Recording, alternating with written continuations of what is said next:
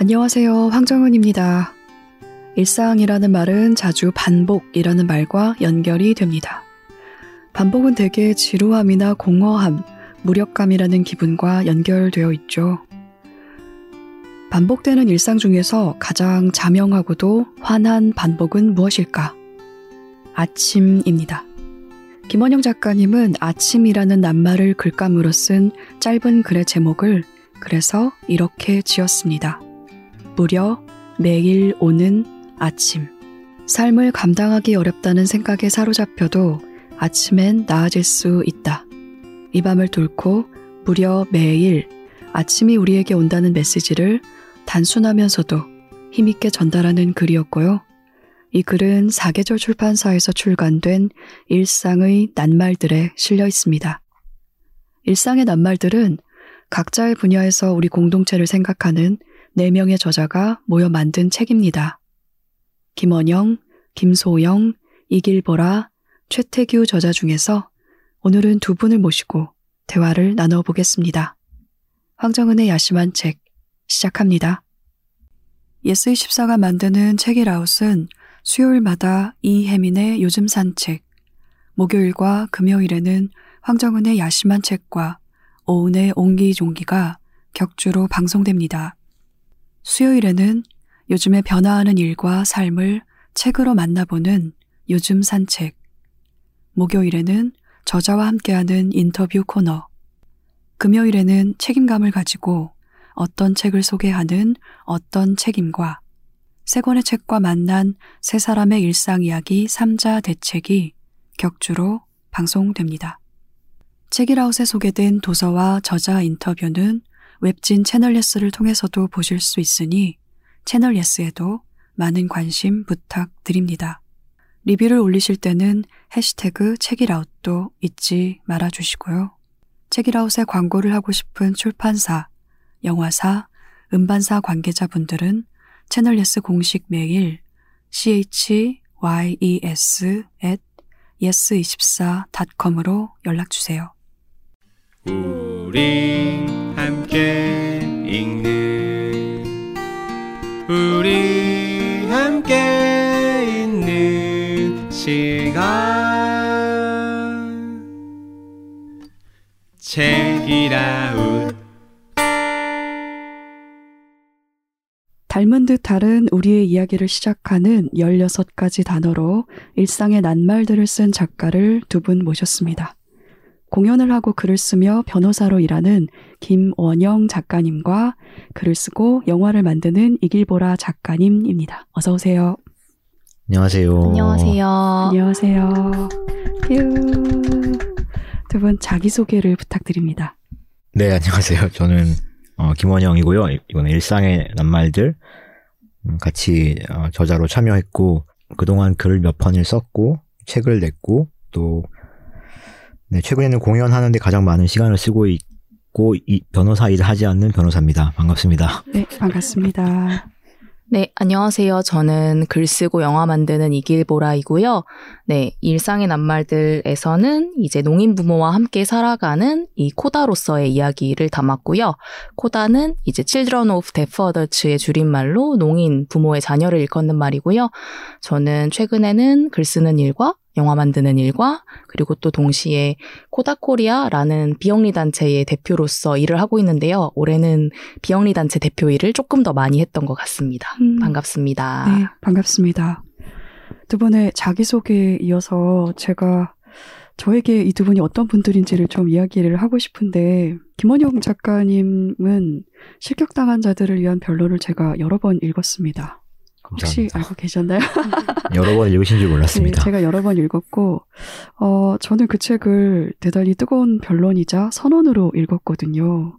그런데 글이 세상을 향한 글이지만 분명히 어떤 지평에 모인 동료들을 바라보는 그런 글이었고, 읽다 보니까 저도 그 지평에 속해서 동료가 되고 싶다라는 생각과 마음을 갖게 하는 그런 글이었어요.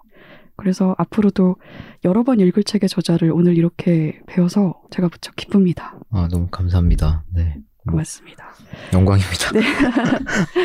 이길보라 작가님은 저한테는 일단은 감독님인데요. 예전에 음, 너무나 풍부한 표정들을 보여주신 영화 반짝이는 박수 소리를 제가 대단히 인상 깊게 봤고 그리고 2020년이었나요? 그때 기억의 전쟁이라는 영화를 영화 시작부터 대단히 저를 압도한 영화였어요. 그러니까 영화 관람객들을 시민 법정에 세우면서 시작을 하잖아요. 그 영화가. 그래서 항상 감독님 이름만 보고도 늘 응원하는 분이었는데 이렇게 볼 기회가 있어서 정말 너무 반갑고 또 기쁩니다. 너무 영광이고 감사합니다. 맞습니다. 떨립니다. 오늘은 일상의 낱말들의 공저자로 두 작가님을 모셨습니다. 이 책이 만들어진 과정이 특별한데요. 라디오 방송으로 전했던 이야기들을 글로 정리해서 책으로 내셨어요. EBS 라디오 일상에 대하여였죠. 그 방송이 2021년 1월부터 12월까지 나갔더라고요. 네, 1년 맞아요. 동안 했고 EBS 웹에 66개의 음성 파일이 올라와 있습니다.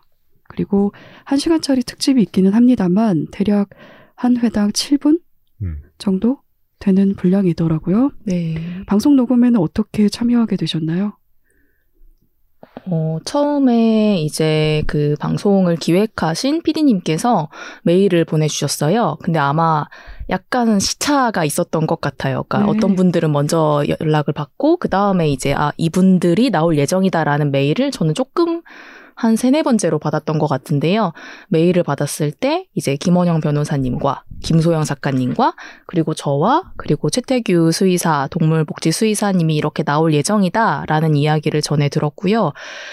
네, 저는 약간 라인업을 보고 나서 아, 이 음. 라인업에 빠지면 안 되겠다라는 음. 생각으로 저는 제안을 처음에 받았던 것으로 기억합니다. 근데 아마 음. 그 제안을 가장 먼저 받으셨던 분이 김원영 변호사님이실 것 같아요. 네.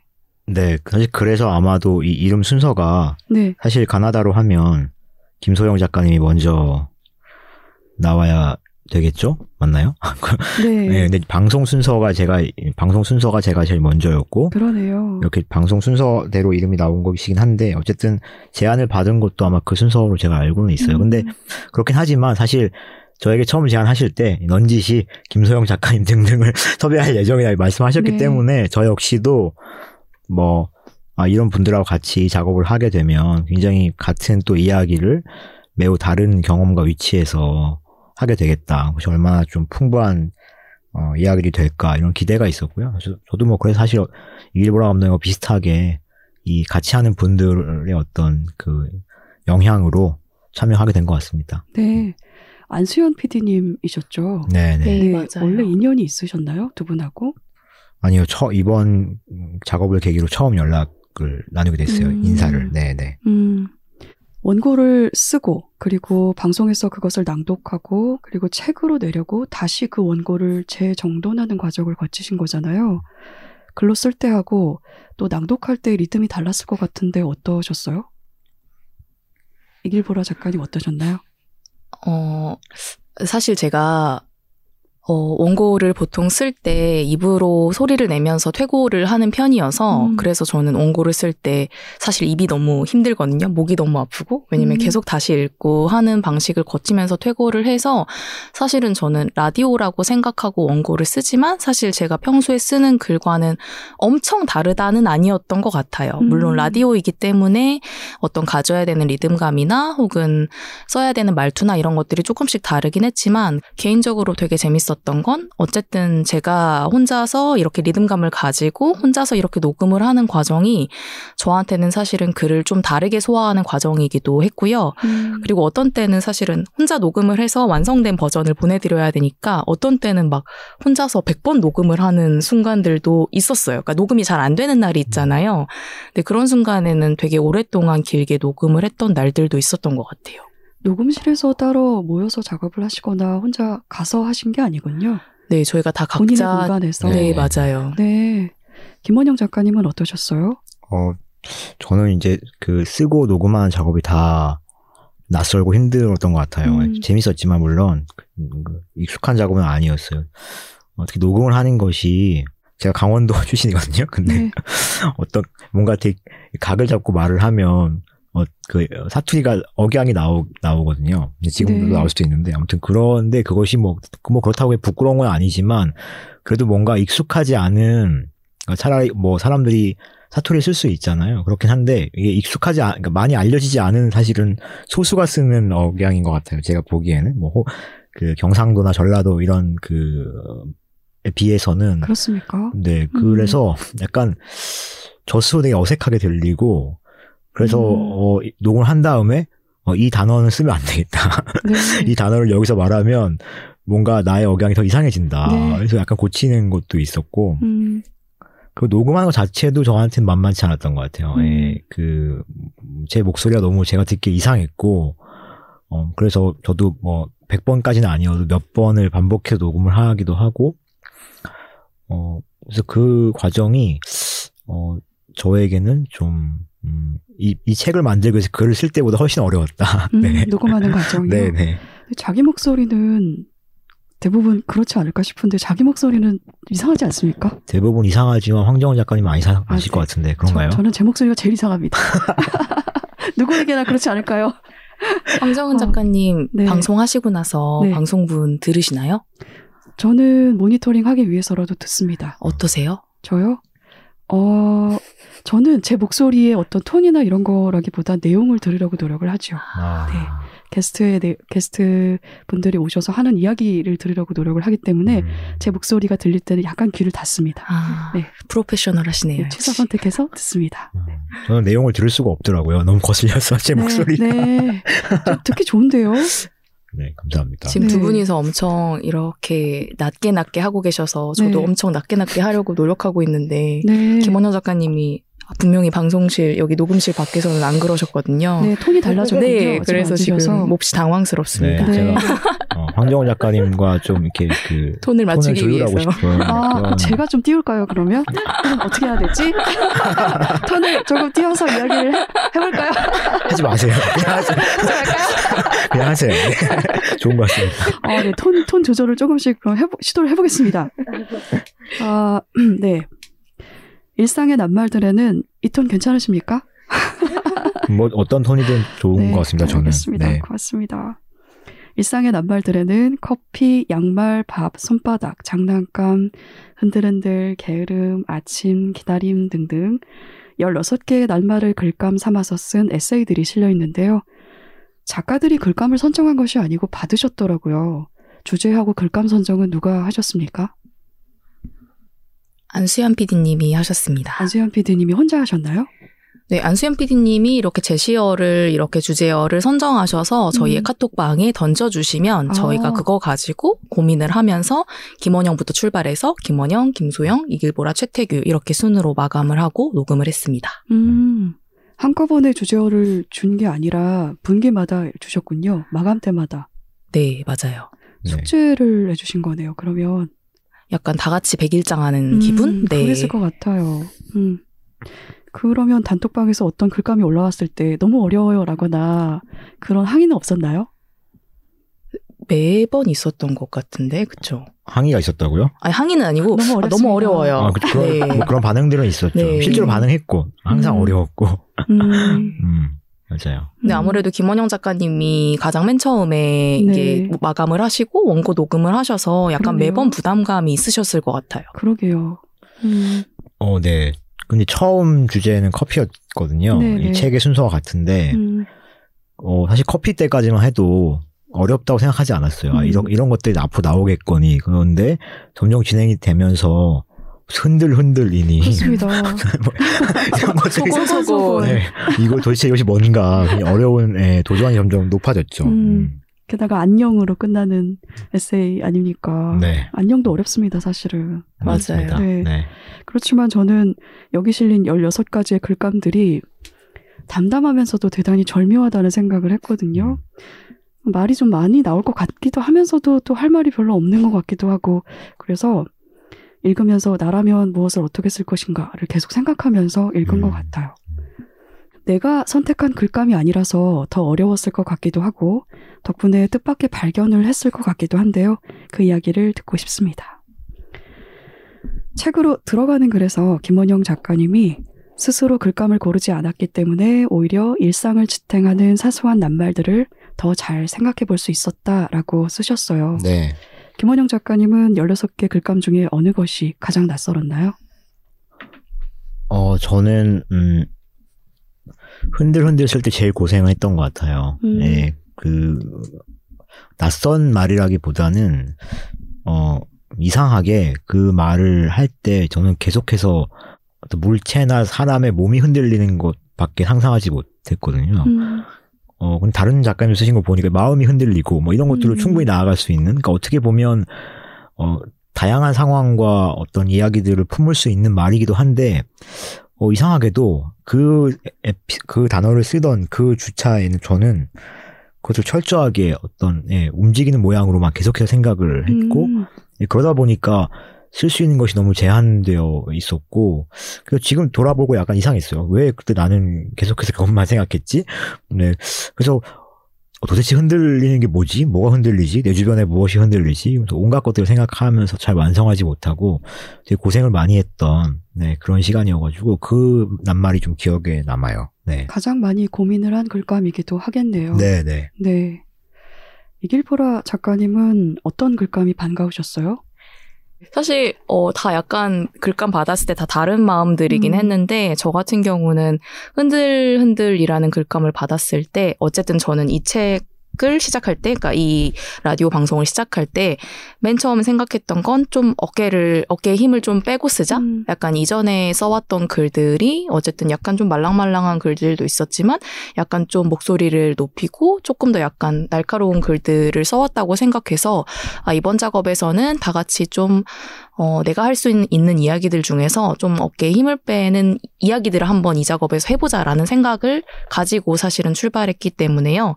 그래서 아, 어떤 이야기를 쓸까 고민하다가 어쨌든 이 안에서는 농인 부모의 자녀로서 할 수 있는 이야기를 해보자. 그거를 라디오라는 매체로 해보자 가 저한테는 목표였고요. 음, 그래서 이 흔들흔들이라는 글감을 받았을 때, 아, 이 흔들거림이라는 흔들흔들이라는 이 감각이라고 하는 것을 어떻게 하면 이 농인 엄마 아빠의 시선으로 말할 수 있을까에 대한 고민들을 굉장히 많이 했었어요. 그래서 그때 제가 생각했던 건 어떤 이 흔들거림으로 소리를 감각하는 엄마 아빠 이야기를 한번 에피소드로 풀어봐야겠다라고 생각을 했고요. 마침 라디오가, 네, 라디오가 소리를 내는 매체이기 때문에 그래서 제 옆에 있는 책상을 활용하면서 책상에서 실제로 나는 소리들 뭐 이런 소리들을 실제로 활용해 가면서 녹음을 했던 기억이 있습니다. 나무마다 진동이 흔들림이 다르다는 글이었죠. 네, 맞아요. 네. 두 분은 만약에 스스로 낱말을 정했다면 어떤 말을 선택하셨을까요? 김원영 작가님은 오프닝에 좀 쓰기도 하셨습니다만 네. 어떤 말을 선택하셨을까요? 제가 가지고 있는 어, 떤그 일상을 받아들이는 저의 어, 매우 관습화된 어떤 그 틀 안에 갇혔을 것 같아요. 그래서 음. 여기도 썼지만 그런 뭐 항상 저, 저에게 크게 다가오는 것들, 뭐 엘리베이터가 됐든 계단이 됐든 뭐, 뭐 그런 것들이 저를 굉장히 크게 사로잡지 않았을까. 음, 그래서 이번 작업이 조- 좋았다고 생각하는 것도 그런 음. 부분이거든요. 그것 외적인 어떤 일상의 사물들에 제가 주의를 기울이게 되는. 그러니까 저는 많은 경우에 구체적인 사물들에 주의를 기울이는 편인 사람이 아닌 것 같아요. 음. 음, 그러다 보니까 제가 주의를 기울이고 뭔가 어, 집착하는 사물들은 대부분 그렇게 일상에서 나를 불편하게 만들거나 음, 또는 나를 편하게 만드는 그런 강렬한 어떤 것, 그 경험들에 좀 제한이 있는 것 같아요. 그래서 아마 분명히 제 생각에 분명히 음, 특히 마감도 있고 하니까 음, 뭐 어떤 낱말로 써보세요라고 했다면 틀림없이 예, 그런 것들 뭐 휠체어가 어떻고 뭐 차가 어떻고 지하철이 어떻고 이런 얘기들을 아마 주로 하지 않았을까. 음. 네, 흔들흔들 같은 말은 상상도 하지 않았을 것이다 네, 생각합니다. 네, 내게 익숙한 것들을 생각했을 것이다. 네, 음, 분명히 그랬을 것 같아요. 네. 네. 이길보라 작가님은 어떤 말을 선택하셨을까요? 저도 약간 비슷한데요. 사실 뭐 어, 가령 뭐 손이랄지 아니면 음. 마이크랄지 그러니까 여기 나온 낱말들은 아닌데 그런 낱말들을 가지고 이야기를 해보려고 하지 않았을까? 평소에 이제 많이 이야기를 하는 것들에 대해서 아무래도 이야기를 하지 않았을까 하는 생각을 했었어요. 음, 저는 사실 게으름이라는 제시어를 받았을 때 사실 되게 고민이 많이 됐거든요. 어, 내가 할 수 있는 이야기가 분명히 정해져 있는 것 같은데, 그러니까 딱 단번에 떠오르는 소재나 이야기들이 있잖아요. 근데 이게 아니라 좀 다른 이야기를 어떻게 할 수 있을까? 다른 이야기 마감까지 할 수 있을까? 그런 고민들을 계속 했던 것 같아요. 음, 말씀 듣고 보니까 이 16개의 낱말을 받아보고 고민하고 글을 쓴 과정 자체가 일종의 글쓰기 수업 같았다는 생각도 드네요. 음. 맞아요. 네. 네, 네, 네, 맞습니다. 책에 실린 첫 번째 글감이 커피였습니다. 김원영 작가님이 전투를 하는 마음으로 커피를 마신다고 하셨는데요. 저도 요즘 그렇습니다. 예전에 그냥 좀 즐기려고 마셨는데 음. 요즘은 네. 그렇게 마셔요. 여유가 있거나 여유를 만들기 위해서 커피를 마신다기보다는 오히려 여유가 없을 때 용기 좀 내고 또 에너지 얻으려고 커피를 저도 마시거든요. 커피 말고 다른 게 혹시 더 있을까요? 용기와 에너지가 필요할 때 두 분은 무엇을 자신에게 공급하십니까?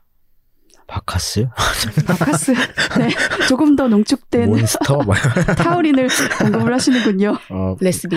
아, 레쓰비 요즘은 먹지 않아요. 레쓰비, 네, 레쓰비를 많이 네, 커피, 그 커피 아닙니까? 캔커피. 아, 레쓰비 되게 좋아하시는 것 같더라고요. 김원영 작가님이. 네, 네. 글에도 쓰셨어요. 캔커피 드신다고. 네, 캔커피에 예로 등, 뭐, 그, 많이 마셨고요. 레쓰비를 드시는군요. 아, 예전에 많이 먹었던 캔커피는 그거였죠. 네, 지금 네. 먹지 않습니다. 예. 네, 요즘은 무슨 캔커피를 드시나요? 요새는 캔커피를 거의 안 먹어요. 네. 어쩌다 마시게 될 때도 있는 데 음. 요새는 거의 안 먹고 그냥 아메리카노 마시죠. 네, 음, 네. 먹는 거는 정말로 그런 것들인 것 같고 저는 이제 어떤 지금은 아닌데 작년까지는 제가 살던 가까운 곳에 어떤 공간이 있었어요. 네. 뭐 차를 딱 대면은 뭐가 보이는. 음. 저는 거기를 많이 갔던 것 같아요. 제가 너무 이제 그 뭐 두렵고 음. 에너지가 안 날때 어, 가는 장소가 있었어요. 네. 먹는 것도 물론 하지만 음, 타우린으로도 해결되지 않는 것들이 있, 잖아요 음. 네, 그럴 때는 음. 공간을 경험하셨군요. 네, 제가- 제가 지정해 놓은 장소가 있었어요. 음, 음. 음. 저도 약간 비슷한데 어떤 공간에 가려면 또 정신 차려서 그 공간까지 가야 되잖아요. 그쵸. 래서 저는 약간 단번에 이제 제 공간을 점프할 수 있는 잠을 자거나 잠을 자면 음. 완전히 다른 공간으로 네. 바로 제 침대에서 이동할 수 있기 때문에 어, 내 알람 안 맞춰놓고 잠자기는 제가 너무너무 좋아하는 약간 아, 탈출구? 네, 저도 네. 그렇습니다. 네. 이고요. 아니면 정말 영화는 아닌데 왜냐면 음. 제가 영화를 하니까 사실은 영화를 보면 저는 약간 쉰다는 느낌보다는 일을 하고 있다는 느낌이 들어서 전 드라마를 정주행을 하면서 약간 음. 현실 세계에서 완전 도피를 음. 하는 음. 방식으로 네 뭔가 충전을 하는 것 같아요. 음. 읽기도 그런 면이 있지 않습니까? 조금은? 어, 네, 그렇죠. 맞아요. 그래서 음. 약간 저는 주말이나 이럴 때 이렇게 책 읽을 때 네. 모르겠어요. 아마 소설 쓰시니까 소, 네. 아니, 소설이랑도 모르겠어요. 그래서 에세이나 다른 장르의 책을 어떻게 읽으시는지 모르겠지만 어쨌든 잡다하게 읽습니다. 저는. 잡다하게 네, 읽으시면서 쉬시- 쉬시나요? 쉬, 읽기요? 쉬, 쉼이 되나요? 그런 걸 읽으면서? 저는 그게 장르가 쉴 만한 장르가 있어요. 예를 음. 들어서 어 인문사회학서를 읽으면 약간 좀 쉬는 기분도 아. 들기도 하고 완전히 음. 다른 장르. 그러니까 뭐랄까 그 인문사회학서 같은 경우는 언어를 대단히 고심해서 쓰거든요. 물론 음. 문학 작품들도 그렇긴 하지만 개념에 대해서 생각을 하는 글들이기 때문에 말들이 아주 대단히 공들여서 재련된 그런 음. 말들을 사용을 해요. 그래서 음. 그런 언어들을 읽을 때 쾌감 같은 게 있고 음. 그럴 때 좀 쉬는 기분이 듭니다. 음. 근데 아무래도 원영 작가님도 그러실 것 같아요. 아, 저는 인문사에서 읽으면 쉬지 않습니다. 네, 그러니까 다른 장르를 읽으시면. 음. 어, 저는 음. 그거 좋아요. 저기 대중과학서, 우주 얘기하는 음. 대중과학서 있잖아요. 좋- 좋죠. 뭐 전혀 그런 뭐 어, 고도의 이론 물리학적 지식 없고 이해할 수 없지만 음, 그냥 그런 것들이 자극하는 상상들이 너무 좋고 그렇죠. 또그또 이렇게 온라인에 보면은 그런 우주 다큐멘터리를 모아놓은 영상들이 있어요. 네. 8시간짜리 막 이런 거. 음, 가끔 그런 거 틀어놓고 자기도 합니다. 코스모스 뭐 그런 시리즈 네, 말씀하시는 네, 네. 건가요? 네. 음, 맞아요. 우주에 관한 것들은 뭐든 다 대단히 매력적이죠. 음. 음, 이길보라 작가님은 수어로 커피라는 말이 수어 코피를 응용해서 만들어진 과정을 그래서 설명을 해주셨어요. 네. 코피를 먼저 말하고 그 다음에 찻잔, 찻잔을 젓는 모양을 손으로 만들어서 커피라는 말이 된다는 이야기였는데요. 이 책에 실린 여러 글에서 이렇게 글감을 통해서 수어를 알려주기도 하셨습니다. 늘 통역이나 번역을 염두에 두고 계시는 것 같고 그래서 글감을 받으면 어, 뭘 어떻게 쓰지라는 고민보다 이 말이 수어로 어떠한데 그걸 문자 언어로 어떻게 전달하지를 먼저 고민하셨을 것 같더라고요. 어떠셨나요? 네, 이게 아무래도 처음에는 라디오 원고를 쓰면서 저희가 시작했기 때문에 네. 문자 언어로 쓰고 그거를 또 동시에 녹음을 하면서 음성 언어로 또 전달하는 일인 그렇죠. 거잖아요.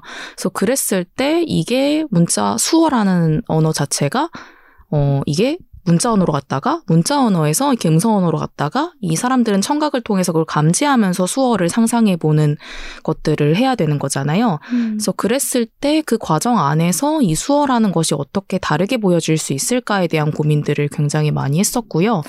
가령 그 커피라는 수어 단어에 대해서 제가 이 책에서 이야기를 했을 때, 물론 그게 완전히 어원은 아니입니다. 음. 어원처럼 사람들이 읽으시는 것 같은데요. 음. 이 커피라는 수어 단어가 어쨌든 어 모양을 본떠서 만들어진 게 아니라 커피라는 단어에서부터 출발한 것이고 커피라는 단어가 코피라는 단어랑 또 비슷하게 생겨서 저희 아버지가 항상 커피라는 단어를 할 때마다 마치 코피가 나는 것처럼 네. 코를 한번 딱 때리고 그리고 나서 코피가 나는 모양을 묘사한 다음에 음. 그러면서 차를 마실 때 저희가 찻잔을 젓잖아요.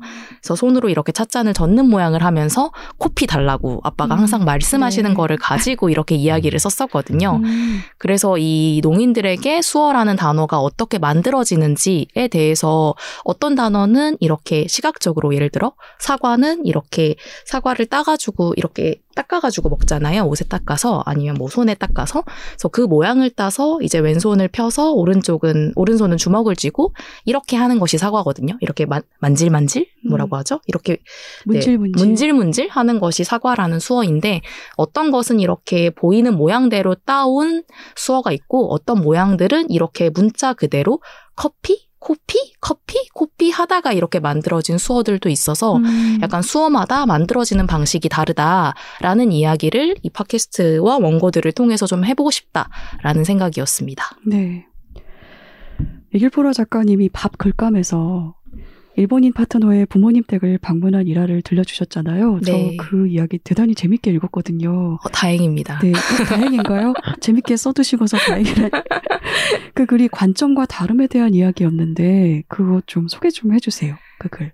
네, 그 밥에 대한 이야기 아마 제 생각에 라디오 원고도 그렇고 그 원고도 그렇고 쓰면서 분량이 약간 왜냐면 좀 야- 이야기가 점프하는 것들이 여러 가지 이야기가 좀 다 같이 나오는 이야기여서 좀 분량이 조금 길었던 것 같은데요.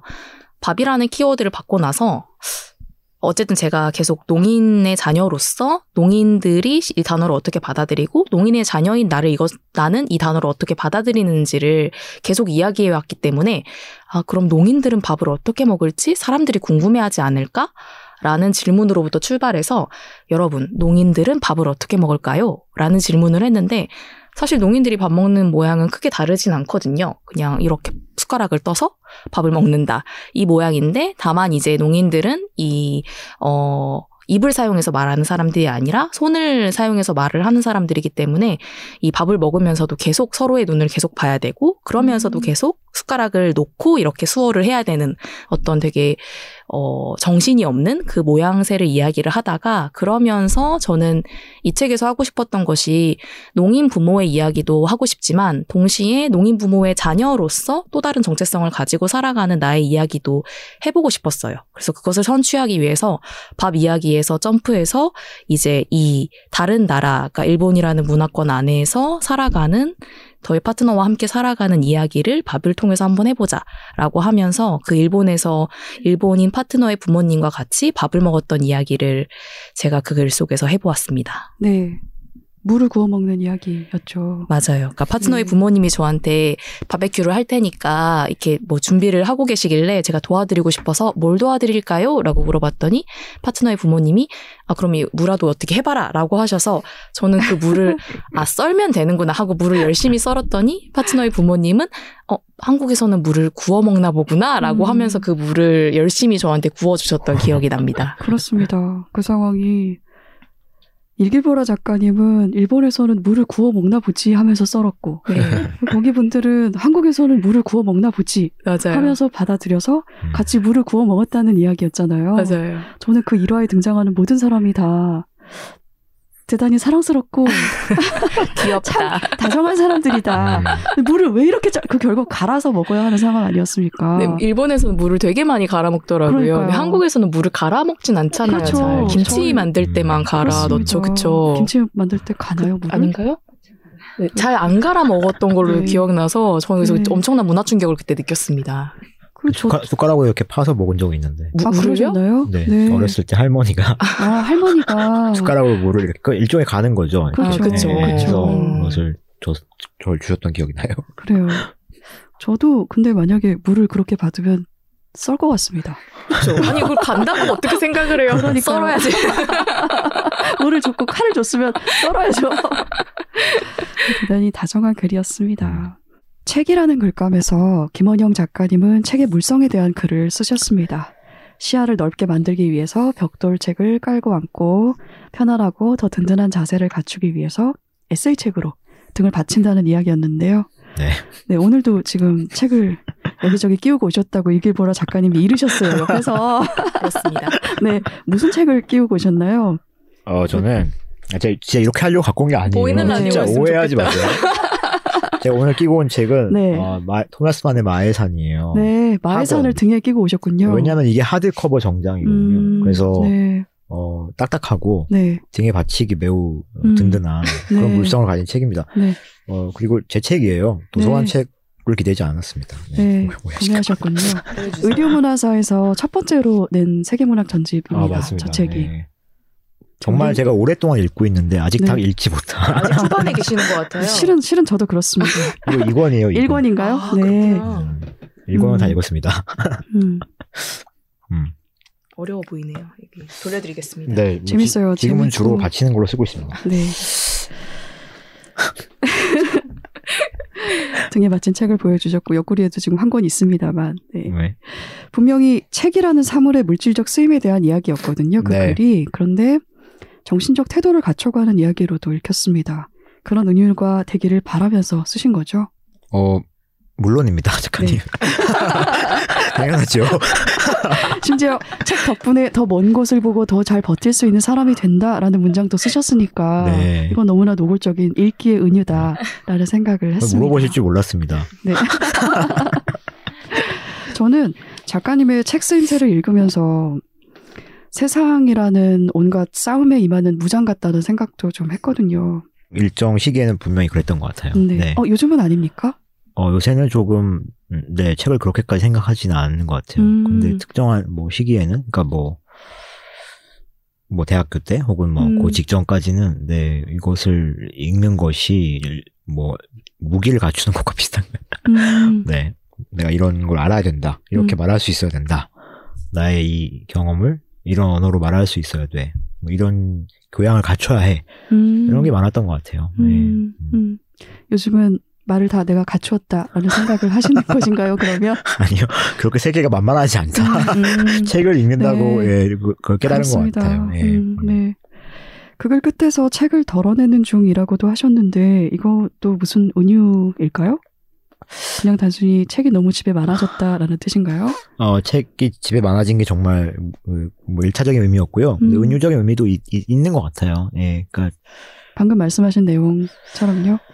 네, 제가 다 열심히 읽지도 않으면서 되게 많은 책들을 읽으려고 시도하거나 소유하는 음, 게 되게 오래됐거든요. 음. 네, 그걸 좀 덜어내고 네, 그것이 오히려 저한테 많은 좀 정신의 혼란과 집중력 을 음. 방해한다고 많이 느껴가지고 최근에는 좀 예, 책을 많이 뭐 팔기도 하고 주기도 하고 네. 뭐 버리는 것도 사실 있고 예, 그렇게 하고 있습니다. 음, 공감이 되네요. 집에 너무 많은 책이 있으면 오히려 생각이 더 복잡해지는 면이 있는 것 같습니다. 음, 음. 이길보라 작가님은 책 글감에서 농인의 읽기를 말씀하셨습니다. 문어체와 구어체를 사용하는 청인의 언어가 농인들의 수화 언어와 다르다는 이야기였는데요. 언어 체계가 다른데 세상이 청인 중심의 문자 언어로 구성되어 있기 때문에 농인이 더 애써야 하는 상황을 말씀하셨어요. 그 이야기를 직접 듣고 싶습니다. 네, 사실 이 부분에 대해서는 정말 너무너무 할 말이 많은데요. 음, 네, 근데 잠깐 이 얘기를 하기 전에 네. 전 사실 김원영 작가님의 그 책 원고를 읽으면서 사실은 저는 그 황정은 작가님 방금 탁월한 은유다라고 말씀하셨는데 전 그게 은유인 줄 몰랐거든요. 그래서 저 네. 너무 너무 깜짝 놀라면서 아, 책을 네. 덜어내는 중도 은유라고 읽을 수 있구나라고 지금 새삼스럽게 두 작가님의 이야기를 들으면서 깨닫고 너무 너무 좋아하고 있었고요. 감사합니다. 아, 이렇게 일리보라 작가님에게 다, 다, 닿았군요, 이 글이. 비로소. 오늘 비로소. 네. 네, 저 같은 경우는, 그러니까 사실은 너무 어려운 것 같아요. 그러니까 농인들에게, 그러니까 사실 저희 엄마 아빠 같은 경우는 사실 제가 쓴 책 말고는 저희 어머니 아버지는 잘 읽지 않으시거든요. 음. 이 책이라고 하는 것이 문자 언어로 쓰여져 있고, 사실은 이 책 한 권을 읽어내기 위해서 저희가 가져야 되는 배경 지식이라고 하는 것이 그렇죠. 있잖아요. 음. 단순히 우리가 가나다라를 읽을 수 있다고 해서 책을 읽어낼 수 있는 것이 아니기 때문에 음. 그것들을 이 농인이 음성 언어 중심 사회에서 혹은 문자 언어 중심 사회에서 배경 지식이 아주 부족한, 그러니까 그 배경 지식을 제대로 습득하지 못한 농인이 책을 읽어내는 것이 너무너무 어렵기 때문에 사실은 이 사회에서 너무 많은 정보들을 흡수하지 못하면서 살아가고 있다. 그것이 음. 너무너무 불공평하다라는 생각들을 굉장히 많이 하고요. 최근에 있었던 이제 한 가지 예로 저희가 최근에 어떤 행사를 저희가 제가 지금 일하고 있는 코다코리아라는 단체와 다른 단체들이 네트워크가 되어가지고 한 번 주최를 한 적이 있었는데요. 그 단체에 참가하는 분들이 청인이 반, 농인이 반 이렇게 오셨었어요. 근데 그 자리 안에서 수어 통역이라고 하는 것이 제대로, 그러니까 수어 통역이 이게 수어 통역일 때도 있고 아니면 음성 통역일 때도 있죠. 음. 그러니까 수어로 말하는 사람들의 것을 음성 통역해서 음성 언어로 전달하기도 하고 음성 언어로 된 것을 수어로 통역해서 이렇게 전달하기도 하는 두 가지 방식이 있는데요.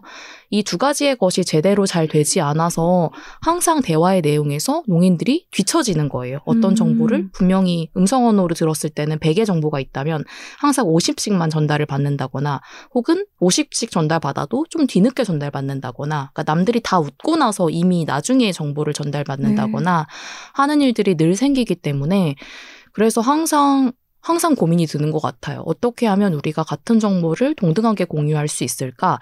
내가 지금 이렇게 쉽게 읽어나가는 책을 우리 엄마 아빠랑 같이 읽을 수 있으려면, 그리고 이 기쁨을 엄마 아빠와 같이 누릴 수 있으려면 나는 어떻게 해야 할까? 라는 고민을 항상 하게 되는 것 같아요. 음. 같은 글에서 어머니의 원가족에게 이제는 당신들이 수어를 배웠으면 좋겠다는 이야기를 하셨다는 이야기를 쓰셨는데 그, 그 말을 듣고 가족들의 반응은 어땠나요? 네, 그 채팅방에서 제가 엄청 정색, 정색은 아니지만 어쨌든 정색을 하면 싸울 수 있기 때문에 또 음. 채팅방이잖아요. 네. 그래서 채팅방에서 어, 왜 농인들이 항상 수어 통역을 항상 고민해야 되고, 그러니까 가령 저희가 이제 외갓집도 그렇고 친가도 그렇고 저희 부모님을 제외하고 다른 분들은 청인이세요. 저희 친가는 약간 안 그런 모양인데요. 외가는 저희 어머님만 청각장애인이고 다른 분들은 농인이 아니시기 때문에 항상 저희 엄마는 그 모임에 갈 때마다 누가 수업 통역사로 자기랑 함께 가는지를 네. 고민을 해야 하는 거예요. 음. 보라가 같이 갈 수 있나? 아니면 아들이 같이 갈 수 있나? 아니면 나 혼자 가면 나는 이야기가 안 통해서 너무 심심한데? 음. 외로운데? 라는 생각을 엄마만 고민하고 다른 분들은 잘 고민을 하지 않으시는 거죠. 그래서 이거를 왜 엄마만 항상 고민해야 되는 문제일까? 이 수어 통역이라고 하는 것을 다른 형제들, 형제들이 엄청 많은데 형제들이 다 같이 수어를 조금씩 배워서 소통하면 되는 문제가 그러게요. 아닐까? 음. 라는 생각들을 했었고요. 그것에 대한 문제 제기를 했을 때 또 되게 재밌었던 건 물론 저는 외삼촌들과 외숙모들을 너무너무 사랑하지만 음.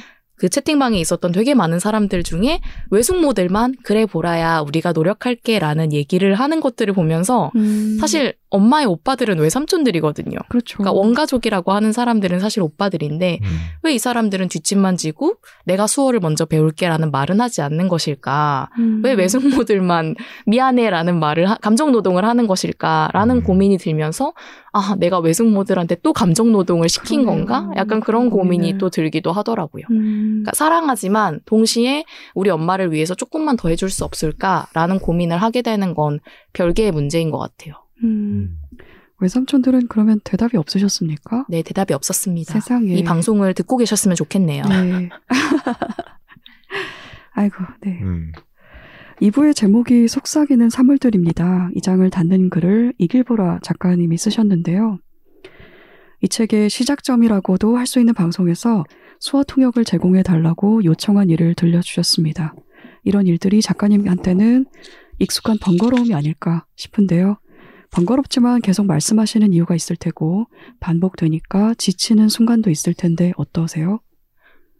네, 아까 말씀드렸다시피 그런 식의 반응이 올 때면 조금 음. 지치는 것 같아요. 어쨌든 저는 그래도 변화했으면 좋겠으니까, 그래도 우리가 같이 바꾸어 갔으면 좋겠으니까 힘을 내서 이야기를 하면 반응이 없거나 혹은 원래 힘드니까, 사는 게 다 힘드니까, 그냥 그러니까 라는 어떤 냉소적인 반응이나 음, 약간 반응이 없을 때면 사실 저도 같이 지치게 되는 것 같아요. 이 방송 같은 경우도 이제 제가 처음에 제안이 왔을 때 사실은 저는 라디오라는 매체가 불편할 때도 있거든요. 사실 음. 처음부터 불편하고, 왜냐면 이 방송을 저희 엄마 아빠가 접근하기 어려운 어쨌든 소리 언어 혹은 소리 음성 언어 중심으로 제공되는 방송이 이제 팟캐스트 라디오 방송과 같은 매체들인데요. 이런 것들을 저희 제가 엄마 아빠에게 충분히 설명을 할 수가 없고 이 안에 있는 full context를 그러니까 이 모든 내용들을 제가 엄마 아빠한테 통역할 수 없고 통역이 제공되지 않다 보니까 어떻게 하면 엄마 아빠와 같이 이 컨텐츠에 내가 접근할 수 있을까라는 고민들을 저는 항상 작업을 할 때마다 생각을 하게 되는 것 같아요. 그래서 처음에 이 저희 라디오 방송 같이 하자고 제안이 왔을 때, 아, 소리 언어로 이 엄마 아빠의 이야기, 농인 엄마 아빠의 이야기를 한다는 건 굉장히 흥미로운 도전이자 시도가 되겠다. 음, 라고 생각했지만, 동시에, 음, 근데 우리 엄마 아빠가 접근할 수 있을까? 그런 생각을 했던 거죠. 음. 그래서 그 방송이 전회차 수어 통역을 제공하게 되지 않았습니까? 네, 그게 그 과정이 사실은 개인적으로 되게 흥미로웠던 건, 음. 그래서 이제 제가 PD님, 담당 PD님한테 말씀을 드렸죠. 네. 한 회차를 녹음을 하고 나서 아, 안 되겠다. 이거를 나는 엄마 아빠가 보고 있을 텐데 엄마 음. 아빠에게 충분히 전달할 자신이 없다라는 생각이 들어서요. 일단 피디님한테 여러 가지 안을 제시를 드렸어요. 하나, 전 회차에 수어 통역을 제공한다. 음, 둘, 예산이 그게 안 된다면 내가 어떻게든 그냥 내 방송분만 수어로 만들어서 할 테니까 그거를 어떻게든 어디에다 올려달라. 아마 그 두 가지 제안을 했었고요. 첫 번째가 가장 이상적이겠지만 그게 어렵다면 나는 그냥 내가 혼자 품을 들여둬서라도 그렇게 하겠다라고 말씀을 드렸는데요.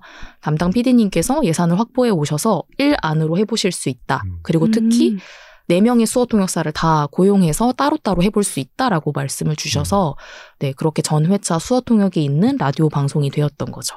네. 저희 그 그래서 녹음하는 각각의 사람들의 대응하는 통역사분들이 섭외가 되셨어요. 네. 감독님이 섭외를 하셔가지고 음, 저도 제, 통, 제 이야기만 이제 해주시는 어, 되게 멋진 통역사분이 계셨고 네. 이런 식으로 어떤 이미지나 이런 것들을 좀 비슷하게 음, 음, 맞아요. 그래서 저는 개인적으로 너무 흥미로웠던 건 제가 이렇게 매칭을 누가 어떤 통역사가 어떤 사람을 맡으면 좋을까를 고민을 하다가 가- 나름대로 개인적으로 이렇게 고민해서 매칭을 했는데요. 그리고 또 통역사들 같은 경우는 그 안에 농인 통역사도 있었으면 좋겠다고 생각했어요. 네. 그러니까 우리가 수어 통역사 하면 청인 수어 통역사를 생각하잖아요. 소리를 듣고 바로 수어로 옮길 수 있는 사람들 음. 아니면 어, 수화를 보고 이렇게 소리로 바로 옮길 수 음. 있는 청인을 생각하는데 사실은 수어 통역사 안에도 농인 수어 통역사가 있거든요. 음, 그러니까 수어를 이제 가장 잘 전달할 수 있는 사람은 사실은 네이티브인 거잖아요. 그래서 그 농인 통역사분 같은 경우는 이 대본을 직접 보고 대본을 이렇게 수어로 얘기하는 건 농인이 충분히 사실은 할 수 있는 네네. 일이기도 하거든요. 음, 그래서 그 안에 농인 수어 통역사들을 섭외를 해서 그 농인 통역사 중에 한 명을 김원영 변호사님께 매칭을 시켜드렸는데요. 음. 왜냐면 그분이 또 배우로도 활동하고 계시는 통역사 네. 농인분이셔서 김원영 작가님이랑 뭔가 잘 어울리겠다라고 생각을 했었습니다. 음. 그래서 그때 제가 꼭 이 얘기를 하고 싶은데 그 아침이라는 에피소드를 녹화를 할때 네. 김원영 작가님이 그 녹화 당시에 이렇게 자기 전이와 맞죠? 음, 네, 자고 네, 나서 네. 아침에 이렇게 음. 따로따로 녹음분을 해서 약간 목소리가 다른 톤으로 이렇게 네, 녹음을 네. 하셨었어요. 음, 근데 그거를 그 수어 통역 하시는 분이 어쨌든 이렇게 이미지로 보이니까 파자마를 입고 네. 정말 그런 느낌으로 실제로 수어 통역을 하신 네. 거예요. 어. 지금도 영상을 찾아볼 수 있는데 음. 지금 보면 어, 저 파자마 너무 웃긴다 약간 그런 생각도 들긴 하는데요. 음, 그런 연출적 시도들이 사실은 각각 돋보이는 콘텐츠였어요. 재밌네요. 네. 음, 센스가 대단하시네요. 네, 두분 음, 모두. 음. 네. 김원영 작가님은 바닥 그리고 흔들흔들이라는 글감을 통해서 춤을 이야기를 하셨습니다. 다양한 공연과 움직임 워크숍에 참여한 경험을 들려주셨는데요.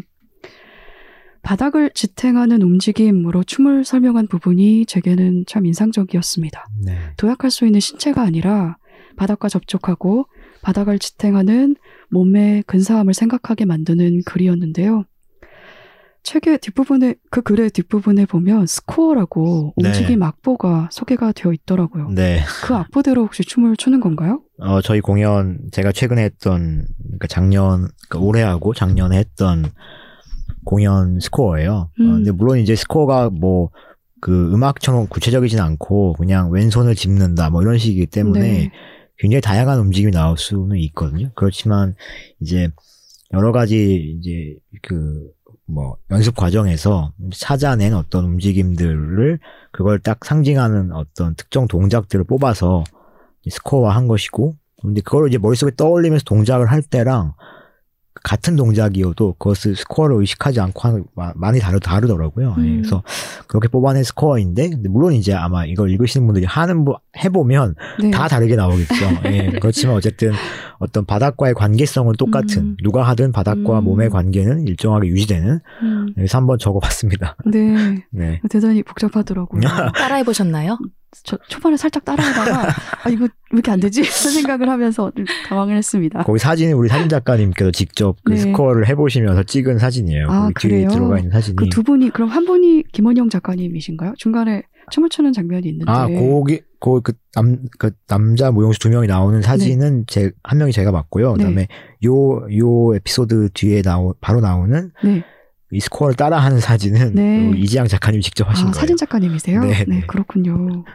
저는 그 글에서 보조견 제게 이야기가 음. 대단히 근사했어요. 네. 무대에 남은 혼자 남은 음. 사람을 잭이 마중을 가서 음. 사람들 곁으로 데리고 돌아온다는 이야기였잖아요. 네. 그 이야기가 정말 좋았고 잭이 혼자 남은 사람의 난처함, 흔들리는 신호를 읽어낸 게 아닐까라고 음. 김원영 작가님이 그 글로 쓰셨잖아요. 네.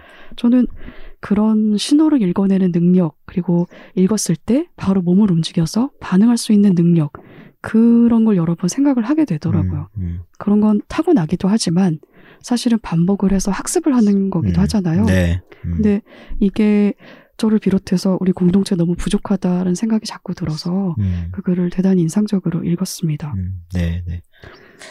그 워크샵, 그 사실 그 아담 벤자민이라는 분의 글을 제가 이제, 저도 이제 실제, 실제로 그 아담 벤자민과 같은 프로그램을 했었거든요. 네, 네. 네, 그, 그 사건이 일어난 거는 제가 참여했던 것은 아닌데, 음, 어쨌든 그 같은 프로그램에 관해서 독일에서 했던 프로그램 소개한 것이었죠. 네, 그래서 음, 이제 음. 제 해석이라기보다는 거기서 아담도 실제로 그렇게 얘기하거든요. 네. 아마도 이 잭은 다른 사람을 돌보는 것이 익숙한 그것을 음. 어떤 면 직업으로 하는 그런 동물이기 때문에 그 순간에 그것을 읽어낸 것이 아닐까 음. 이렇게 설명을 해서 저도 음. 굉장히 인상적이어서 소개했습니다. 네. 음, 그렇습니다. 게으름에 대해서는 두 분이 다른 듯 닮은 글을 쓰셨습니다. 서로의 글을 읽고 어떤 생각을 하셨는지 듣고 싶어요. 음.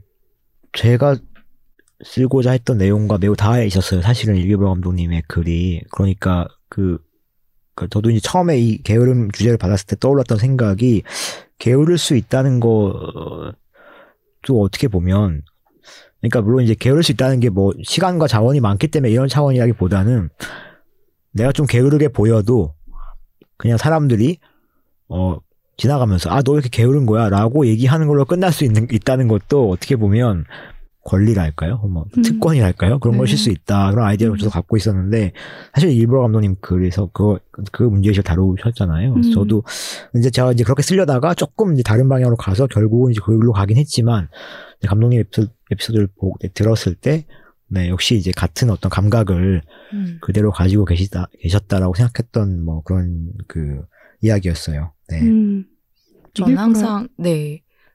그 항상 제시어를 받을 때마다 아, 김원영 작가님이랑 비슷하게 쓸 것 같다라는 그런 제시어를 받을 때가 그쵸. 네 있었던 것 음. 같아요. 그러니까 아무래도 음. 어쨌든 둘 다 다른 일을 하긴 음. 하지만 또 어떤 곳에서는 어떤 어떤 주제에 대해서는 또 비슷한 이야기를 음. 혹은 각자의 방식으로 이렇게 하기도 하니까요. 그래서 아 조금 다르게 쓰고 싶다라는 생각을 항상 고민을 항상 했었던 것 같아요. 근데 저는 그 제시어에 대해서 조금 다이렉트하게 어, 게으른 장애인이라고 하는 것이 사실 용납되지 않는 사회 음. 그리고 사실 그렇기 때문에 한 번도 게을러 본 적이 없는 우리 아빠 음. 그리고 그것을 닮아서 또 게을러지기가 굉장히 어려운 나의 모습 나의 그러니까 게으른 장애인의 게으른 자녀가 되기 어려운 어떤 그런 상황에 대해서 좀 다이렉트한 방식으로 얘기를 했던 거죠. 그래서 저는 약간 좀 다이렉트하게 얘기했고 김원영 변호사님은 조금 돌려서 네, 다른. 방식으로 네 음. 얘기를 했다라고 생각을 했어요. 네. 이길보라 작가님 같은 경우에는 그런 게으른 주체들도 함께 살아갈 수 있는 사회를 상상을 하신 거고, 그리고 김원영 작가님은 게으를 자격에 대한 이야기이기도 하지만 뭔가 사회로부터 노동이나 어떤 몫을 할 거라는 기대를 받지 못하는 몸에 대한 이야기였는데 네. 음. 그두 가지가 다 저는 성원권에 대한 이야기로 음. 읽었거든요. 그래서 참 인상 깊게 읽은 글이었습니다.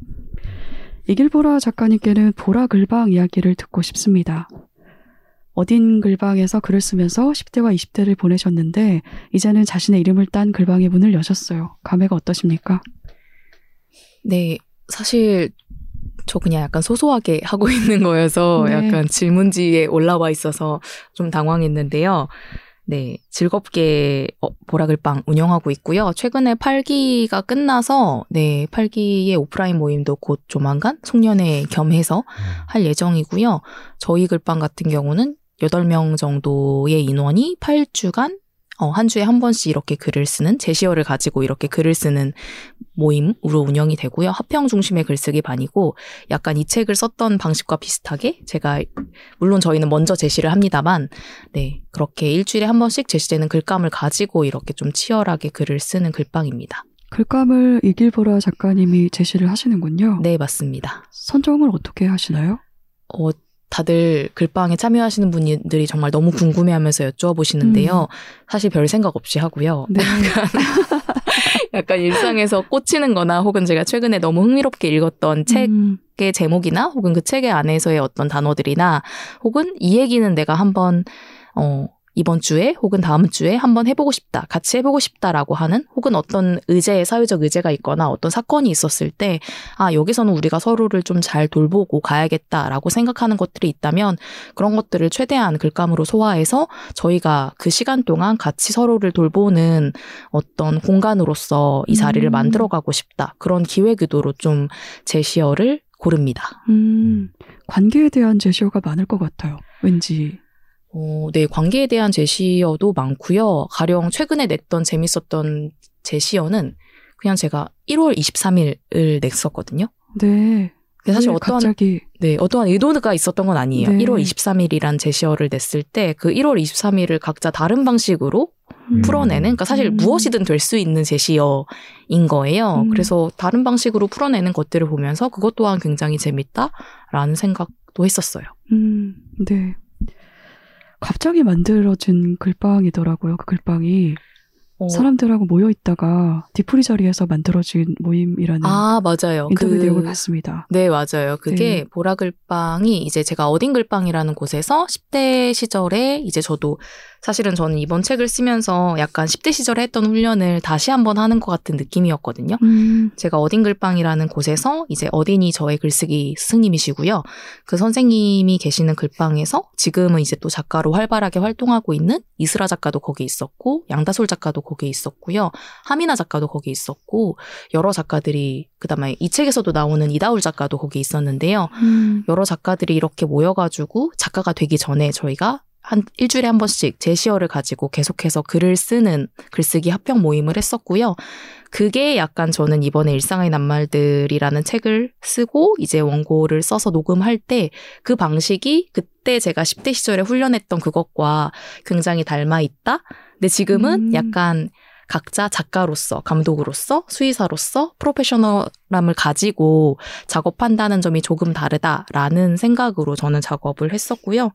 네, 글방을 시작하게 된 건 그래서 저는 어 저희 스승님이 언젠가 너가 스승이 될 때 혹은 누군가를 가르치기 시작할 때는 누군가가 와서 어 가르쳐 주세요 혹은 같이 해요라는 제안을 할 때부터 그 모임이 시작된다라는 얘기를 언뜻 하신 적이 있어요.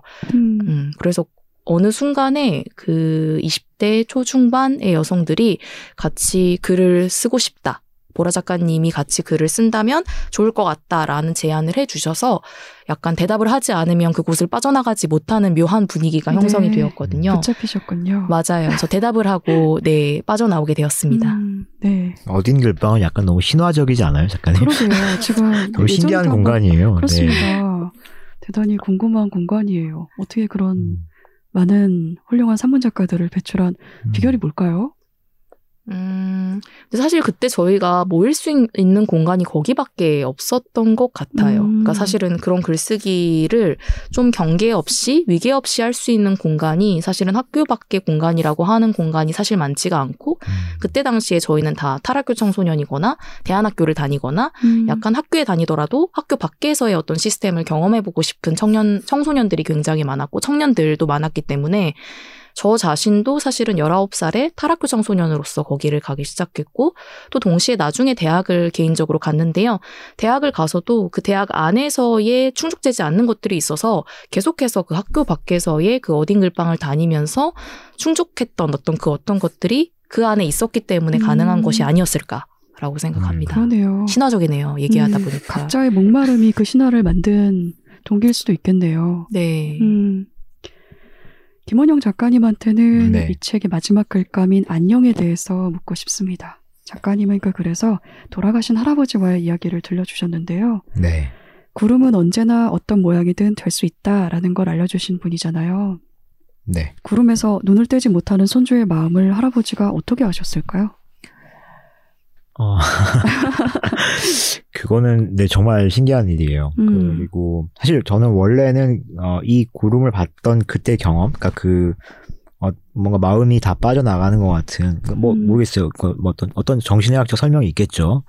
아동의 정신적 어떤 경험에 대한 있겠지만 근데 그걸 제가 정말 잊을 수 없는 강렬한 경험인데 할아버지의 어떤 그 그때 같이 계셨다는 것은 뭐 계속해서 기억했지만 그 말을 어떤 이유로 하셨을까를 제가 진지하게 생각해보지 못했던 것 같아요. 근데 최근에 이제 이, 요 글을 쓰기 전에 어떤 다른 원고 청탁을 받아서 그 일제 징용 문제나 뭐 이런 거랑 같이 쓰다가 할아버지의 그때 당시를 생각했었거든요. 근데 생각을 할수록 도대체 어떻게 그게 중요한 문제라는 걸 알았을까? 그러니까요. 냥 아이가 밥을 안 음. 먹고 뭔가 넋이 나가 있는 것 같으니까 어떤 얘기 하셨을 수 있을 것 같거든요. 음. 너왜 그러고 있냐라던가 왜뭐밥 안- 보고 있냐라든가. 네, 뭐 그런 식의 어떤 개입을 하실 수 있는데 음, 거기서 구름의 모양 얘기를 한 것은 도대체 어떻게 그걸 아셨을까라는 음. 의문이 계속 들었어요. 음. 본인도 혹시 그런 순간을 자주 경험하셨기 때문은 아닐까요? 그 어쩌면 그랬을 수도 있죠. 네, 음. 저희 할아버지도 실제로 어. 그 계속 집에 많이 계셨거든요. 네. 음, 건강이 안 좋으셨기 때문에 그래서 제가 뭐 고 요 요 때가 제가 뭐 한 10살 무렵이고 이제 곧 돌아가셨는데 그러니까 제가 아주 어릴 때만 거의 기억이 있어요. 근데 항상 이제 기침하면서 방에 계셨던 시간이 음. 많아서 어쩌면 네 뭐 그런 비슷한 경험을 하셨을 수도 있겠죠. 음. 네. 말 한마디 나오지 않는 상황에서 손주의 마음을 그렇게 강렬하게 압도하고 있는 뭔가를 바로 짚어냈다는 게 저는 너무 놀라웠어요. 그것은 할아버지가 본인에게 그런 경험이 있어서일 수도 있겠지만 그만큼 손주를 열심히 바라보고 있었기 때문은 아닌가라는 생각도 음, 들기도 하고요. 네. 뭐 집에 밖에 나가지 않- 못하고 집에 집을 지키는 그런 어 그런 두 사람이었거든요. 사실 음, 한동안은 예, 물론 음. 더- 더 전에 제가 걸어서 돌아다닐 때도 있었고 할아버지도 어느 정도 나가실 수도 있었지만 특히 돌아가시기 직전 몇 년은 또 저의 어떤 7살, 8살 그 무렵은 사실 짧은 시간이긴 한데 그때는 저희 둘 다 거의 밖에 나가지 않는 못하는 시기였고 뭐 다- 다른 가족은 다 일하러 나가고 그랬으니까 어쩌면 할아버지도 저를 많이 어, 의식했을 수 있을 것 같아요. 예, 뭔가 비슷한 감정을 느끼실 수도 있고 손자에 대한 어떤 감각이 달랐을 수 있겠죠. 음, 네.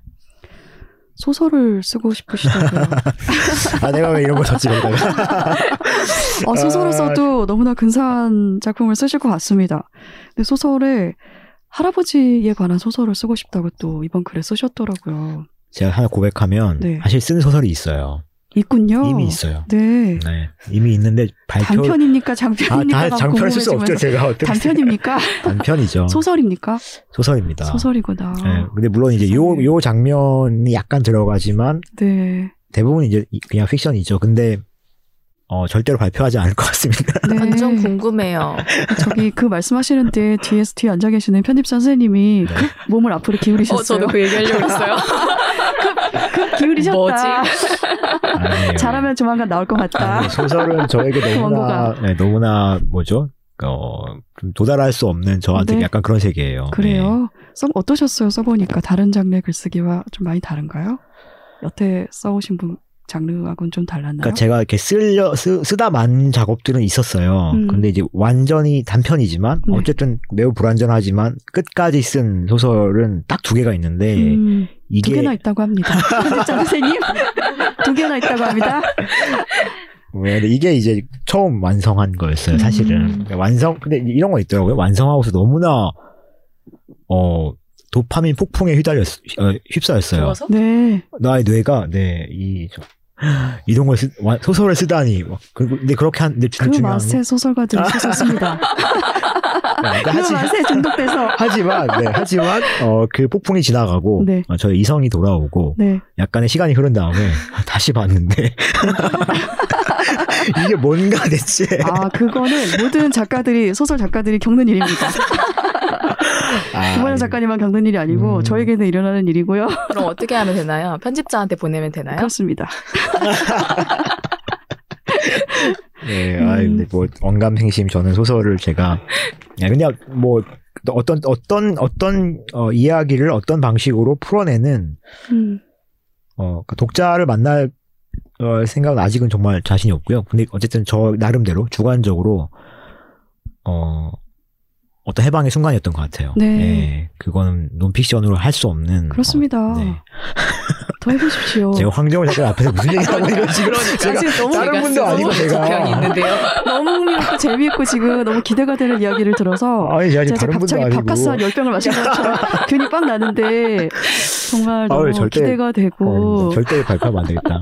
네. 음. 정말 너무 기대가 돼요. 어떤 어떤 내용인지 혹시 살짝 소개를 해주실 수 있나요?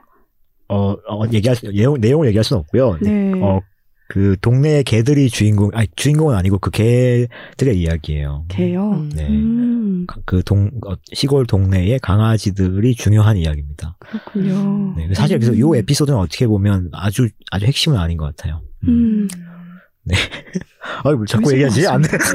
뭐 하고 있는 거지, 내가? 어떻게 좀 해보세요. 아, 네. 어떻게 좀 편집자 선생님이 어떻게 좀 그러니까 주관의 문제인 거잖아요. 내 소설은 소설이 아닌 것 같다. 이거는 발표해서는 안 될 것 같다라는 어디까지나 김원영 작가님의 주관의 영역이기 때문에 음, 그것만 살짝 이제 방향을 틀어놓으면 괜찮을 것 같고 그 역할은 뒤에 앉아 계시는 편집자 선생님이 잘하시기를 저는 바라겠습니다. 다음 책이라고 왜냐하면- 긴장하시는 걸로. 아, 제가 김원영 작가님의 변론을 정말 하나의 거대한 뭔가를 꿰뚫는 정말 하나의 큰 서사였거든요. 그게 그래서 아 이분이 이분이 정말 대하 소설을 써도 잘 쓰실 것 같다는 생각을 했기 때문에 정말 저는 기대가 돼요. 지금 어쩔 줄 몰라 하고 계세요. 몸을 다른, 아니, 베베. 다른 세계인 것 같아요. 아니요. 제가 여기서 지금 어, 이렇게 뭔가 어, 저의 이걸 놓치면 안 돼. 큰일 나. 아, 근데 내년에 전업 네. 전업 예술인으로 살기로 그렇습니까? 네 말씀하셔서 네. 그 안에 네. 들어갈 수 있지 아, 않을까요? 소설가는 아닙니다. 아, 네. 저, 저, 예, 제가 감히. 변호사로서의 직업은 그러면 그만두기로 하시는 건가요? 어, 사실, 실제, 실질적으로 그만둔 지좀 된 것 같은데요. 네네. 네, 어쨌든 뭔가 적이 있었고, 뭐, 간, 음. 간간이지 만 생계를 위한 어떤 네. 자문 업무를 해왔는데, 음, 너무 애매하더라고요. 네. 그래서 이제 그냥 이 공연 예- 창작자로서 좀 더, 어, 형식도 어떤 음. 뭐, 뭐 사업자를 낸다든 하여튼 형식을 딱 만들어서 음, 열심히 그것으로 일을 해보자. 네. 뭐 이런 생각을 하고 있습니다. 음, 네. 음. 그것도 기대가 되네요. 너무 다른 분들이 너무 중요하고 사실은 소설이든 공연이든 음, 어 정말 어, 업으로서 이- 인생의 많은 시간을 다 바, 바쳐야 가까스로 어떤 수준에 오를 수 있잖아요 우리가 근데 저는 그 작업들을 진지하지 않게 생각한 건 아닌데 내가 음. 취미로 공연해 이렇게 생각한 적은 없거든요 그렇긴 하지만 어, 실제로 시간을 투, 투입하거나 실제로 그것을 대하는 마음이 그렇게 진지했나라는 생각을 많이 하게 돼요 예 그래서 음, 다양한 태도가 있을 수 있지 않습니까? 음, 다양한 태도가 있을 수 있다고 저는 생각하고 네, 제가 지금- 손, 손을 드셨는데 네, 아, 그, 그 뭐냐. 그 김원영 작가님이 아까 그, 거기, 그 뭐죠? 아 뭐였지? 이거 영어 단어가 생각이 안 나네요. 아까 대본에도 나오는 이 원고에도 나오는 바닥 스코어. 스코어, 네, 아, 맞아요. 네. 스코어, 네. 그 스코어 얘기하셨는데, 네. 제가 그 공연에 초반 약간 좀 요약본 같은 공연을 얼마 전에 봤거든요. 음. 김원영 작가님이 네. 공연하시는 걸. 그래서, 네, 너무 기대가 돼요. 왜냐면 저는 약간 음. 요약본 같은 걸 봐서 풀로 그 공연을 보지가 못, 보지를 음. 못했는데, 김원영 작가님이 이렇게 글 쓰시는 것도 그렇고, 그 스코어를 이렇게 몸으로 구현해 내시는 것도 그렇고, 너무너무 기대된다. 김원영의 음, 2023년. 그렇습니다. 요약본이 최선이라면? 소설이든 공연이든 요약본까지가 도달할 수 있는 최선이라면? 그럼 두 가지 방법이 있죠. 요약본만 계속 내면서 여러 가지를 건드리는 방법이 있고, 하나는 처절히 실패하더라도, 예, 본. 편을 해놓는 게 있는데, 음. 지금까지 저는 요약본만 만들지 않았나, 이런 생각을 하는 것이죠. 음, 네. 음, 정말 기대는 된다. 어느 작업이든. 음, 네, 너무 떨리네요. 황정훈 작가 앞에 제가 소설 얘기를 하다니. 그러니까요. 정말 저는 너무나 그러니까요. 기대가 되고요. 경우가 없습니다, 제가. 제가 유튜브 짤방 유튜브로 만들면은 이제 메, 인으로 이렇게? 메인으로 걸릴 책이라고 가장 경험 없는 제가 방송을 죄송합니다. 김원영 작 제목을 그렇게 하면 어떨까요? 김원영 작가님 소설가 선언. 어, 소설 쓰기로. 데뷔 막 내년부터 전념하기로 아니 한 편 써봤다고요. 천원이 아니고 하나 두편 써봤다고요. 쓰셨다면서요. 두 편? 사실은 아, 시작이 중요한 게 아니라 이게 끝내는 게 대단히 중요하거든요. 가장 중요한 작업을 하셨으니까 아, 저는 얼마든지 예, 괜- 하실 수 있다고 생각합니다. 감사합니다. 네. 네. 네, 마지막 질문입니다. 이제 2022년도 얼마 남지 않았는데요. 새해 두 작가님은 어떤 일들을 계획하고 계십니까? 이길보라 작가님 어떤가요? 네, 저는 다가오는 새해에는 조금 더 이제 글 쓰는 일을 조금 그만하고 영화 작업을 조금 더 하려고 네. 생각하고 있고요. 글 쓰는 일을 어쨌든 병행은 하겠지만 최근에는 영화 작업을 좀 덜 해왔던 것 같아서 내년에는 준비하고 있는 영화 작업을 조금 더 집중해서 해보려고 합니다. 음, 음, 네. 네. 무슨 내용인지 들으면 혹시 스포일링이 될까요? 네, 말씀드리고 싶었는데 언제 네. 물어보시나 생각하고 네, 있었는데요. 물어도 되나 제가 계속 고민하고 있었어요. 저희 서로 너무 조심스러운 것 같습니다. 네. 무슨 내용인가요? 네, 다큐멘터리 영화고요. 약간 이번에는 제가 좀 적극적으로 드러나는 다큐멘터리 영화를 만들려고 해요. 그래서 음. 제가 주인공으로 등장하고 이제 영화 속의 가이드로 등장하는 영화를 만들고 있고요. 여성의 몸과 재생산 정의에 대해서 다루는 음, 네, 다큐멘터리 영화인데요. 이제 저도 주인공으로 등장하는데 어, 일단 시작은 나는 임신 중지를 했다. 우리 엄마도 임신 중지를 했다. 우리 할머니도 임신 중지를 했다. 그런데 왜 우리는 이것에 대해서 같이 나눌 수 없을까라는 음. 질문으로부터 출발해서 그러면서 이제 무엇이 정상과 비정상을 갈라왔는지 그리고 무엇이 정말 정상이고 비정상인지에 대해서 질문을 던지는 이야기입니다. 음, 최근에 주인공 한 분을 정말 깊이 만나고 있는데요. 그분의 이야기가 너무너무 흥미로워서 네. 빨리 영화를 만들고 싶습니다. 네, 너무너무 궁금합니다. 그 작업이. 저도 마침 관심이 있는 주제라서 제 생산권에 관한 이야기가 음. 기다리겠습니다. 잘해보겠습니다. 네, 잘해주십시오. 네. 김원영 작가님은 어떠세요? 예술인으로. 네, 저는 어, 일단 작업하는 그 논픽션 책이 있어요. 네. 음, 굉장히 늦은, 네, 진작 음. 나왔어요 하나 엄청나게 늦은 작업이 있어서 상반기에는 그 작업을 좀 마무리하고 싶은데, 근데 그 작업 자체가 사실은 공연과 몸과 무용에 대한 책이거든요. 음. 그래서 그것을 이제 뭐 그냥 책 작업이기도 하지만 이제 이후에 하는 어떤 공연 작업의 문제의식이기도 해서 아마 상반기엔 그 작업을 주로 하지 않을까 싶고 그리고 이제 그 뒤에는 이제 말씀드렸던 것처럼 좀 적극적으로 공연을 만드는 근데 뭐 공연을 많이 하겠다 이런 거라기보다는 좀 더 제가 적극적으로 문제의식을 가지고 어, 창작자로서 좀 더 진지하게 작업을 해보고 싶다. 네, 그래서 아마 하반기에 그런 작업들을 하게 될 것 같습니다. 네. 연출에 관심을 가지시는 건가요? 어, 그니까 뭐, 네, 그 굳이 말하면 안무인데요. 음, 그러니까 지금까지는 물론 이제 뭐 공연을 만들 때 항상 특히 최근에는 뭐 이렇게 안무와 무용수가 딱 구별되진 않아요. 같이 뭘 찾기 때문에. 그런데 그래도 어쨌든 기본적인 컨셉이나 주요 움직임을 확- 확정하는 저의 좋은 동료들이 있었는데 뭐 앞으로도 같이 하겠지만 이제는 조금 더 제가 그런 움직임을 적극적으로 좀 찾아서 특히 또 다른 음, 물론 이제 뭐 다른 여러 무용수들과 작업을 하겠지만 저는 좀 다른 음, 장애가 있는 무용수들 특히 이제 저와 비슷한 컨디션을 가진 다른 나라에서 활발하게 활동하는 이런 분들을 좀 어, 만날 기회를 가지려고 하거든요. 그래서 같이 만나서 어, 뭔가 움직임을 찾고 우리가 가지고 있는 어떤 흥미로운 어떤 움직임들, 몸, 몸의 어떤 현상들을 찾아가지고 그것들로 작, 작업을 좀 해보고 싶다. 네. 어, 지금 그런 생각하고 있습니다. 네. 음, 음. 그 작업도 매우 기대가 되고요. 감사합니다. 네. 플러스 소설 네. 너무너무 잘 바쁘게 부탁드립니다. 네, 소설은, 소설은. 잘 부탁드립니다. 네. 그렇습니다. 오늘 저희가 모여서 또 이렇게 한 시간 넘게 이야기를 나눠봤는데요. 다 못한 이야기 혹은 하고 싶은 이야기가 남았을까요? 황정은 어떠세요? 작가님의 2023년 계획이 궁금합니다. 저는 소설 쓰는 거죠. 책이라웃 계속하면서 소설 쓸 계획입니다. 아, 네. 저는 이런 게 너무 멋있어요. 무엇이요? 소설을 쓸, 쓰는 저 것만을. 똑같이 얘기했는데 영화를 만들 계획입니다. 그러니까 멋있어요. 그러니까 이런 황정원 작가님 뭔가 소설을 쓰는 것이 너무 당연한 거잖아요. 나는 소설을 다- 써, 써야죠. 음. 라는 거잖아요. 음, 그런 어떤, 네. 그것이, 그것이 멋지다고요, 그것이. 무슨 말 하는 거지, 지금? 그렇습니다. 제가 당황하고 있네요, 후반부에. 네. 아, 네. 저는 다음에 또 한 분씩 따로 모시고 각자의 이야기로 더 오래 대화를 나눠보고 싶습니다. 그럴 기회가 조만간 올 거라고 믿으면서 오늘은 이만 인터뷰를 마치겠습니다. 나와주셔서 고맙습니다. 감사합니다. 감사합니다. 감사합니다.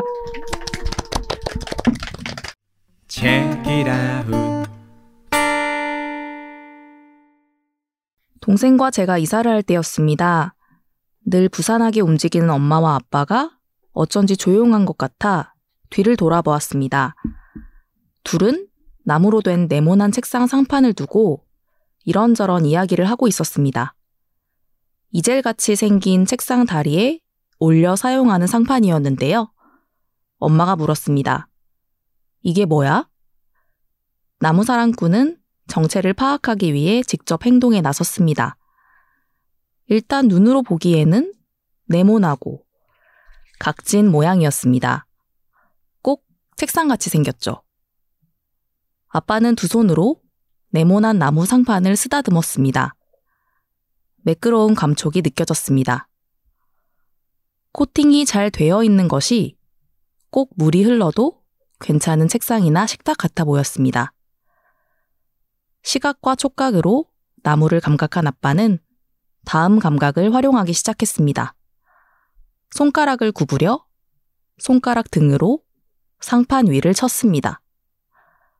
똑똑똑, 탁탁탁, 딱딱, 톡톡, 통통, 탁딱, 똑똑똑. 아빠의 손이 움직일 때마다 다른 소리가 났습니다. 청각이었습니다. 상판마다 나무의 두께가 달라 다른 소리를 내는 듯 했습니다.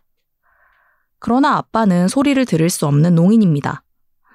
엄마도 손가락을 구부려 손가락 등으로 소리를 냅니다. 딱딱, 통통, 톡톡, 딱딱, 탁탁탁, 똑똑똑, 똑똑똑. 아빠는 말합니다. 다르지? 위치마다 나무 소리가 다 달라. 엄마는 고개를 끄덕입니다. 마치 소리를 들을 수 있는 사람처럼요. 둘은 소리마다 다른 울림이 있다며 손등에서 느껴지는 미세한 감각에 집중합니다. 소리를 촉각으로 듣습니다. 아빠는 나무마다 다른 소리를 지닌다고. 그래서 이렇게 만져보고 두드려 보는 것이라고 말합니다. 흔들거리는 감각은 아빠에게 소리가 됩니다. 그렇게 아빠는 촉각으로 청각을 감각합니다. 여하튼 드워키는 절대적인 옳음도 틀림도 없어 보이는 이 혼란스러운 세계에서 우리 모두가 추구할 만한 가치 있는 삶, 가치 있는 공동체의 원칙을 찾으려 분투한 용기 있는 사람입니다. 그런 드워킨이 책의 한 구절에서 이렇게 털어놓습니다.